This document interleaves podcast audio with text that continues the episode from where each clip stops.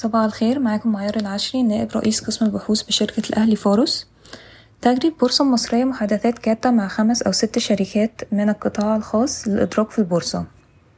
تكبدت الأسهم المصرية أكبر خسارة في يوم واحد منذ أوائل يوليو أمس وسط مخاوف المستثمرين المتزايدة بشأن النمو العالمي. تريد مصر تحقيق تمانية ونص لعشرة مليار دولار من إيرادات الغاز الطبيعي في السنة المالية 2022-2023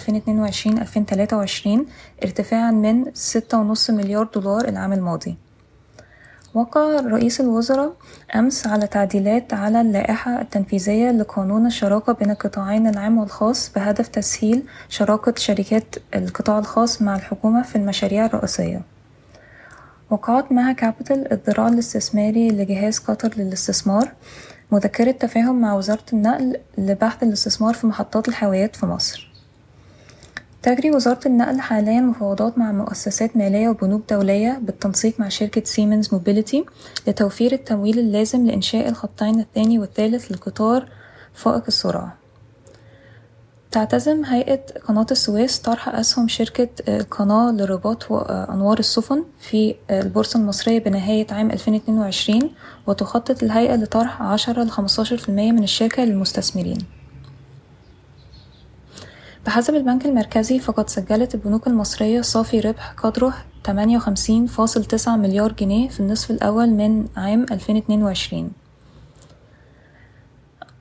أصدرت هيئة الرقابة المالية نشرة دورية حول إعادة تقدير قيم الأصول المؤمن عليها للتأكد من أنها تعكس قيمتها السوقية لحماية حقوق حاملي الوثائق وإلزام الشركات بإجراء تقييمات دورية لجميع الأصول المؤمن عليها.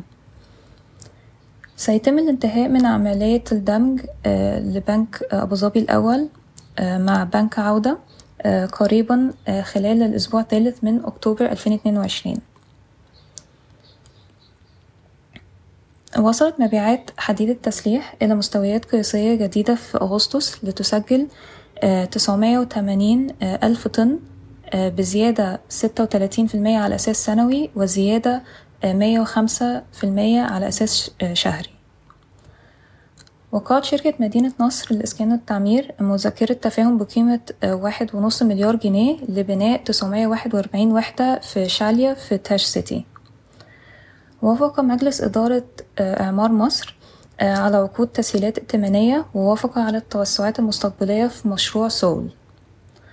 وافقت الجمعية العمومية لشركة مصر للفنادق على توزيع أرباح نقدية بقيمة تلاتة جنيه للسهم. شكرا ويوم سعيد.